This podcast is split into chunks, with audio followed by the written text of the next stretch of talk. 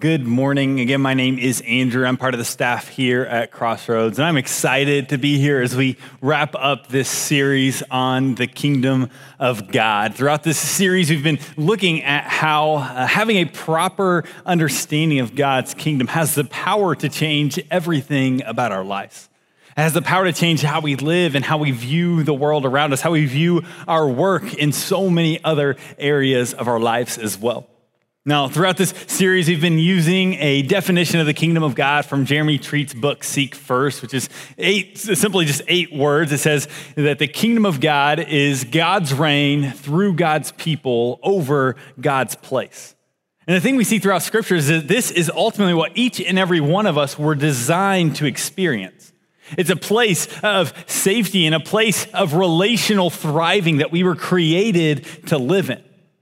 And yet, a reality for each and every person since Adam and Eve sinned and rebelled against God has been simply this. And a common experience that we've had in this life is that we never fully experience this feeling of home in this life. We never fully experience this feeling of home where we have that full safety and that, that relational thriving that we were created for.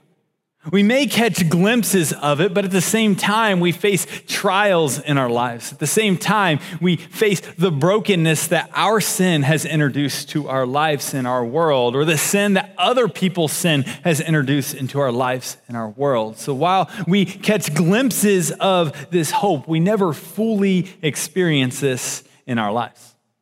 I mean, just think about your own experience. What comes to mind for you whenever you think about home?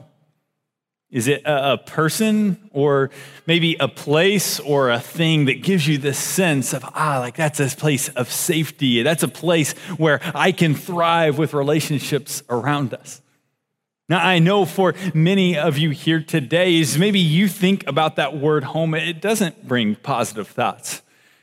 It reminds you of a place that was filled with more chaos than safety or, or reminds you of people who the world told you were supposed to be safe and yet they weren't in your life. For others, maybe whenever you think about that, you do think about a place or a person that was really, really safe, but that person that you had in your life isn't here with you anymore. So while you got glimpses of what it was like to have this, that person's not here and it makes it harder.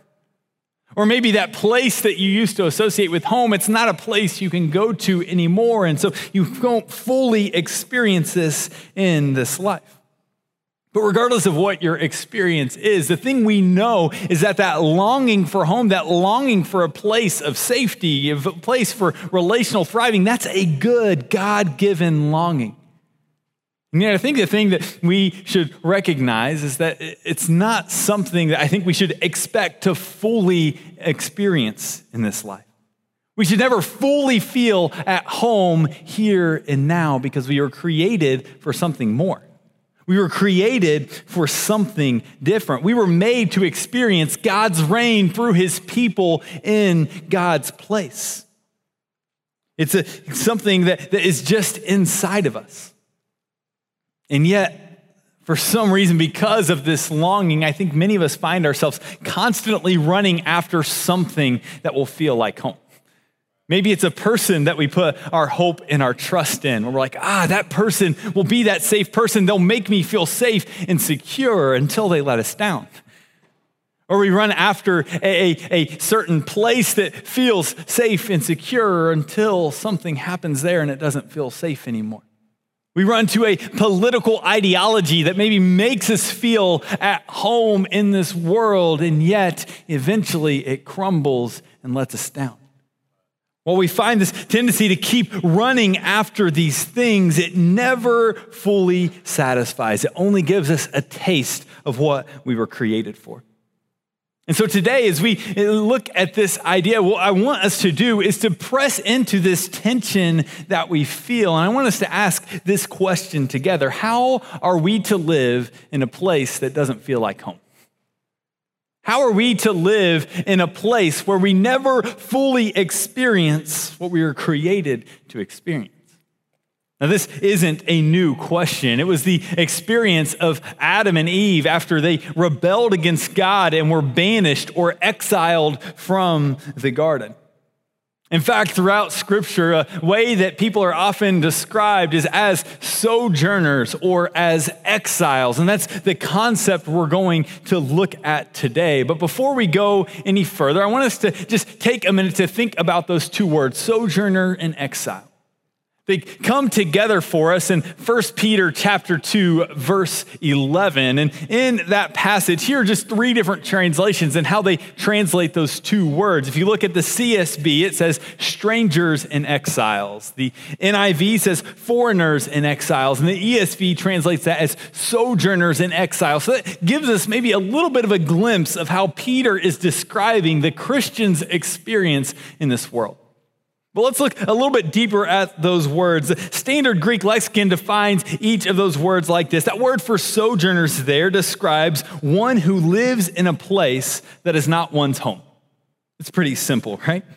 Exiles refers to staying for a while in a strange or foreign place, sojourning or residing temporarily. And here we, I think we see that those two terms really do belong together. They can't really be separated. It's a, an experience that it's describing that they kind of just go together. And it's one that the people of God have experienced throughout history. In the book of Genesis, God calls Abraham out of the land that he knew as home, and he goes to this land that God has promised him, but he spends his life as a sojourner, one traveling in a place that was not his home. And we see in Genesis chapter 23, after Sarah dies, Abraham goes to some people to go and buy some land, and he describes himself as a resident alien or as a sojourner looking for a place to bury his wife. It's the experience of the people of Israel as they are led out of slavery in Egypt, as they are sojourning or even just wandering through the desert, a place where they don't have a home and yet they find themselves living.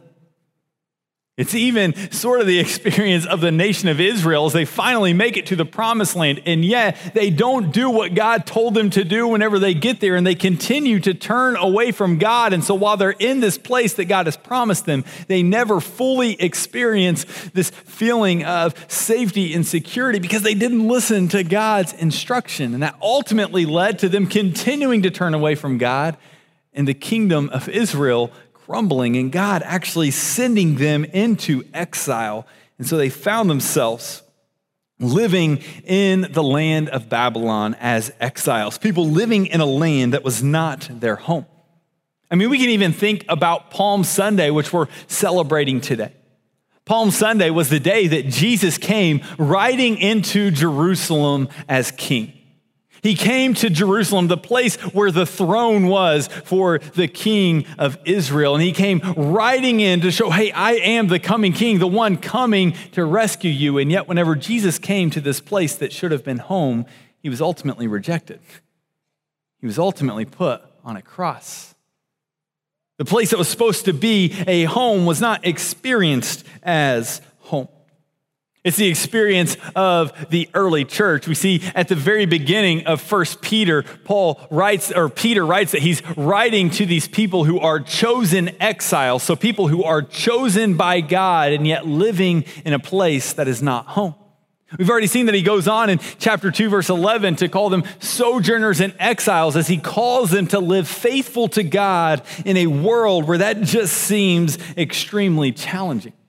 This experience of sojourners and exiles was the experience of the early church as it spread across the Roman Empire. It was the experience of the church as it spread across the continent of Africa, as it spread across Europe. And right now, it's the experience of the church as it's exploding throughout the global south. This experience of living as people who don't quite feel like they have a place in the world has been a common experience for Christians throughout history.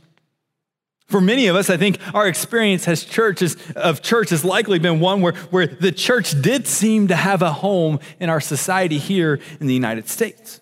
I mean, there have been times when being a Christian in the US did come with certain benefits. Culturally, it was just something that everyone else embraced and accepted. And so it was something that was pretty popular. However, that's quickly becoming a thing of the past, right?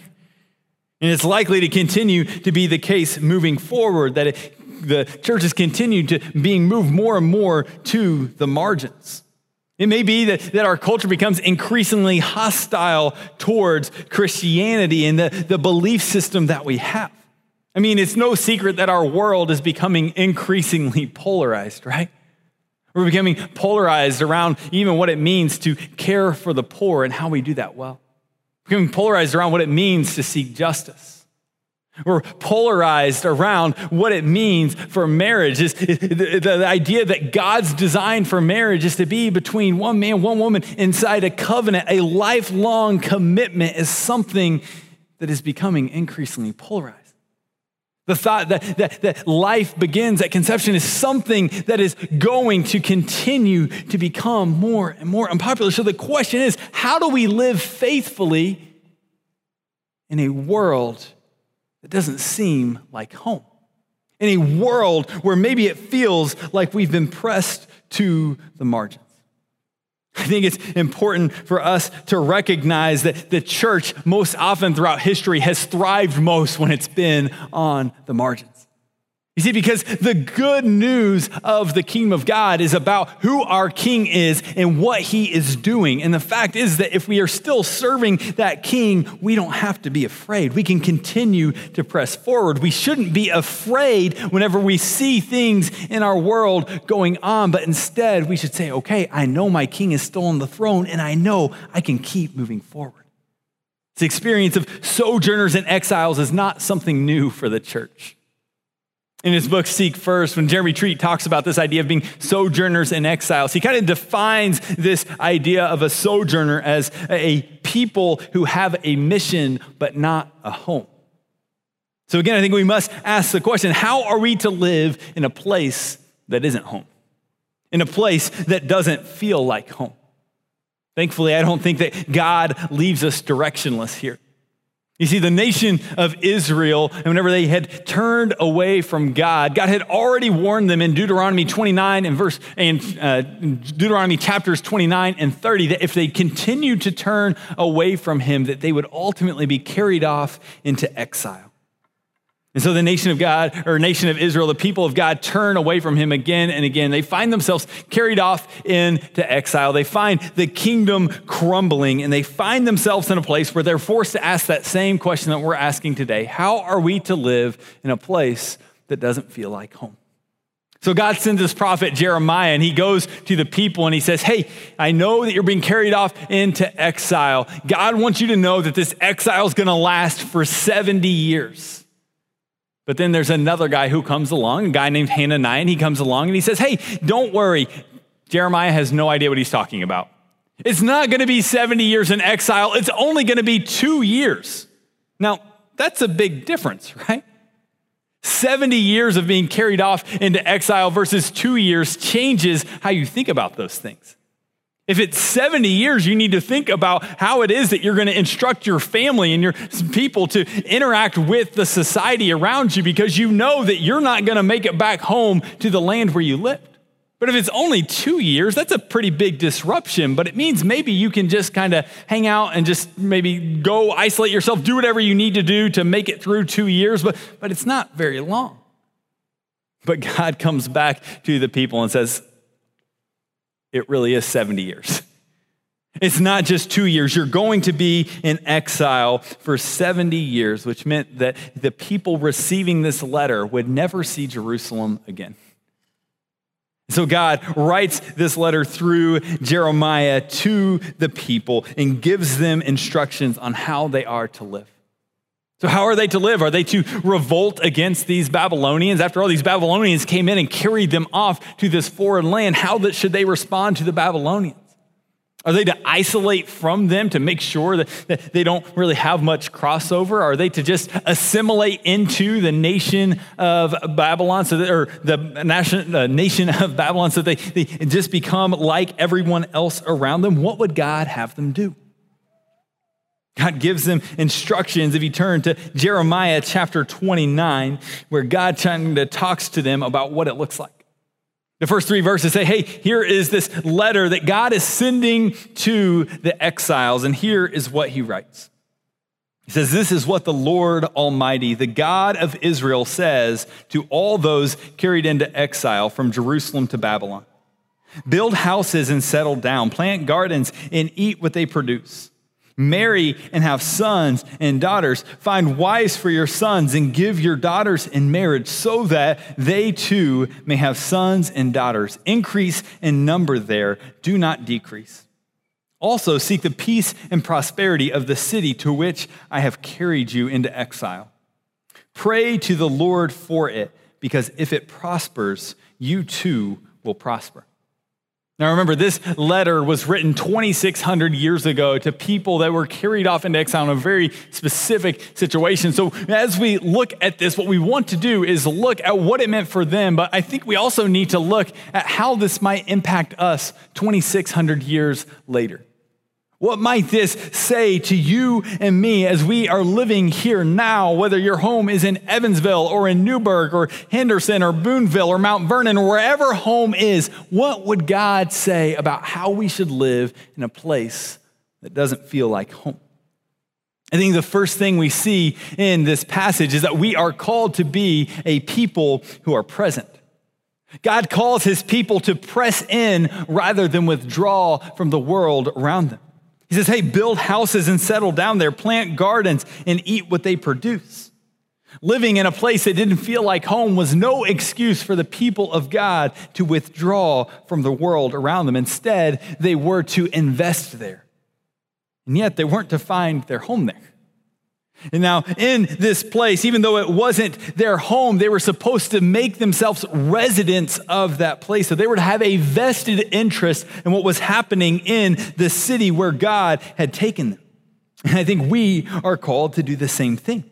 If you're a follower of Jesus, you are a citizen of the kingdom of God which means you can't look at anything in this world to be your place of safety and security outside of God and His kingdom. You can't look to the United States government to be the place that gives you this ultimate sense of hope and security. You can't look to anyone else in your life as this person to give you the ultimate sense of safety and security or anything in your life. You can only find this by looking to the true king and his kingdom. And yet, you need to recognize that your citizenship is here. And the people of God are citizens of God's kingdom. And so that changes how we live here. We are to be the best residents of the place where God has placed us out of anyone else in the world because we know who our true king is. Here is a strong call to faithfulness, even in a place that doesn't feel like home. Is there a place in your life right now that feels like maybe God couldn't possibly be at work? Where God couldn't possibly be present? Is it what happens whenever you think about our country and you look around at what's going on? You think God couldn't possibly be present here. Maybe you look around your workplace and you think God couldn't possibly be present here. You look around your school and you think God couldn't possibly be present here.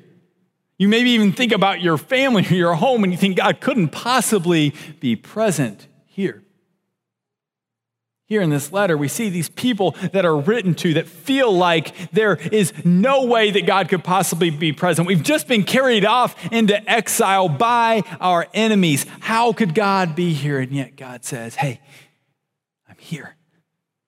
Not only that, but He calls His people to be present.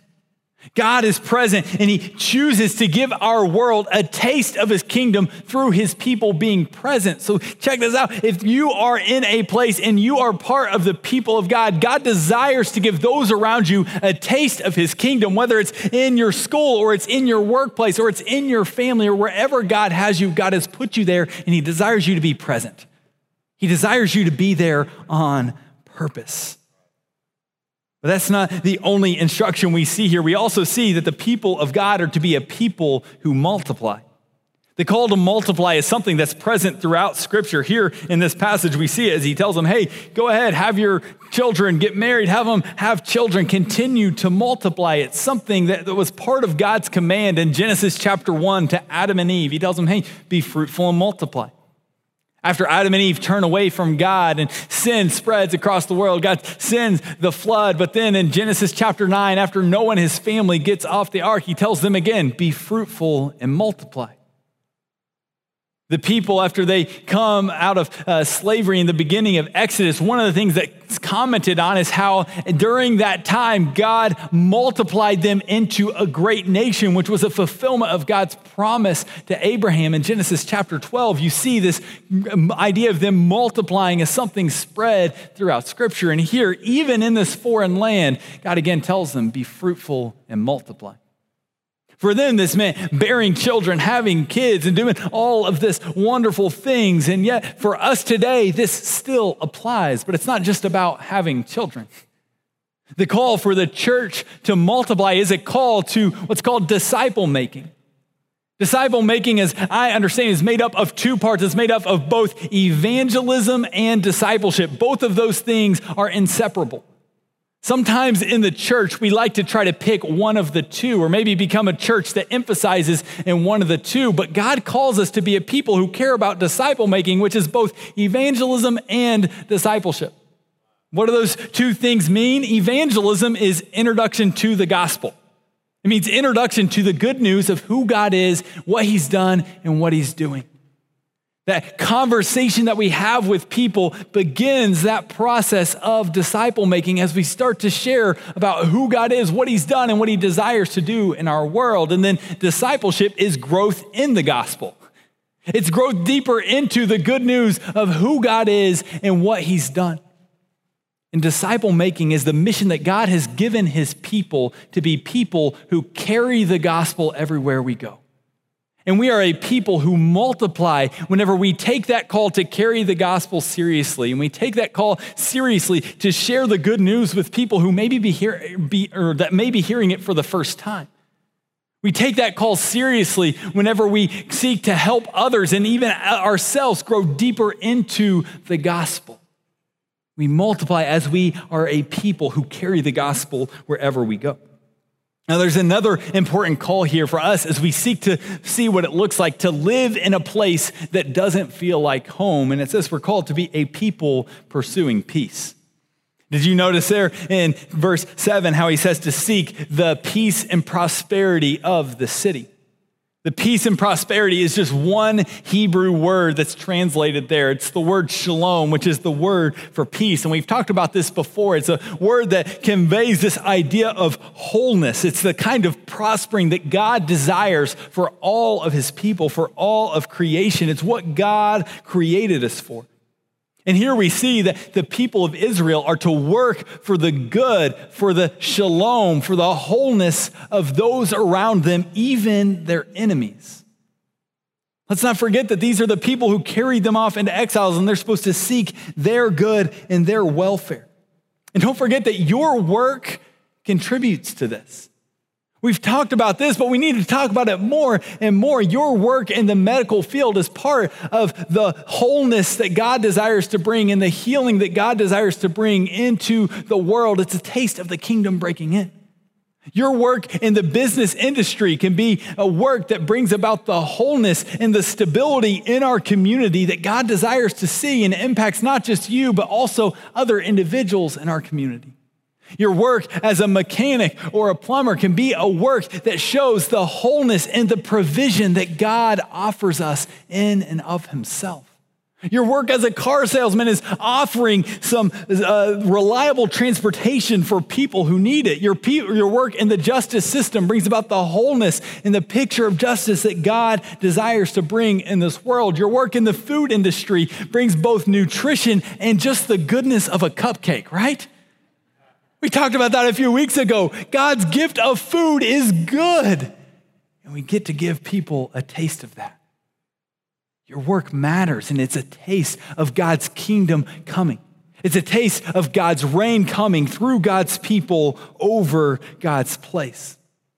And your work's not just about you and your family, it's about the world around us. It's about giving our world a picture of what happens when God reigns through his people over his place. Now, the final point I just want to dive in on here is related to this same idea of seeking the peace of the city, but I think we need to just give it some extended attention on its own. And this is fourth piece that I think we are called to, and it's that we're called to be a people of prayer. Notice his call to prayer there at the end of verse 7. It says, Pray to the Lord for it, for the city, because if it prospers, you too will prosper. Praying for our city and our nation is natural for some, but maybe it's a foreign idea for others. But this has been part of God's call for his people, even back throughout history. It's something that we see him call for the people for right here in Jeremiah. It's something we see Daniel do throughout the book of Daniel as Daniel prays. Here we see this idea of even praying for our enemies. It's a call that God gives us to hold high and actually pray for our nation. Christopher Wright makes several notes about the assumptions that are made whenever Jeremiah calls the people to pray here. Here's what he notes. He says the, the assumption here is that God could hear and answer prayer anywhere on earth. God wasn't limited to hearing prayers that were happening in Jerusalem or for Jerusalem, at the temple or around there. God could and would hear their prayer anywhere that God would hear prayer on behalf of those who were not his people. This would have been a shocking idea for the people of Israel. And yet, it's something we see happen with uh, Jonah as well as we see God's heart for the nations. Another assumption is that God could and would act for the blessing and welfare of the Babylonians if the Israelites would pray for them. And finally, that even in captivity, God's people could exercise a ministry that moves the muscles of God's providence in the world. We see that God is a God who hears. God is a God who cares for all people. God is a God who invites his people to pray. God is a God who can and will continue to move even when our circumstances around us, what's going on in the world or in our nation or in our city, even when it screams, God couldn't possibly be at work. Right here, we see that that's not true. God is a God who moves and moves powerfully. Israel is in Babylon, so I'm sure that the idea of praying for a return to Israel was perfectly natural for them. And yet, that's not what God calls them to pray for here, is it? Rather than praying for the return, he says, pray for the welfare of the place where you are. Pray even for your enemies. Seek the good of your enemies. It's as if God is saying to them, hey, this is not your home and it doesn't feel like your home, but live as if it is your home. Pray for this place to thrive as if it were your home. Prayer is a God ordained means of seeing his kingdom come here on earth as it is in heaven. And as citizens of God's kingdom, we are to pray for the places where we live as exiles. We are to invest in the residents or invest in the cities where we're at as, as people with a vested interest in what happens. Christopher Wright makes another important point here about the, the powerful um, way that prayer is exhibited in this passage. He says that prayer is a powerful way to bring the blessing of God, the presence of God, and the power of God into the public arena. The people of God are to be a people of prayer in a place that does not feel like home. Now, God goes on to speak to his people through Jeremiah here to again reiterate hey, I know you wish it was only two years, but it's going to actually be 70 years. And he goes on to write to them to say, hey, this doesn't mean that I've abandoned you, though. Look at verses 10 and 11. It says, This is what the Lord says When 70 years are completed for Babylon, I will come to you and fulfill my good promise to bring you back to this place. For I know the plans I have for you, declares the Lord plans to prosper you, not to harm you, plans to give you hope and a future. Now, that is such a powerful verse, and it is a verse that is like a life verse for so many. And I think it's good to cling to that verse, but it's important for us to remember the context here. This isn't like just a feel good kind of verse. We need to remember that this was written to a people where God is saying, hey, I know you'd rather have two years of, of exile, but the reality is you're never going to see Jerusalem again. You're never going to see home again. But then what's he say? But I know the plans I have for you. I know it doesn't feel like home. I know it's not what you want, but I'm a faithful God. So, this promise here isn't just like a feel good, things will get better kind of verse, but it's a verse that is saying, hey, sometimes things are really hard. Sometimes it feels like things just are spinning out of control. But what you can cling to in times like that is that I am a God who is faithful. And I still have your best interest in mind, even when it doesn't feel like it, even when it feels like things are out of control.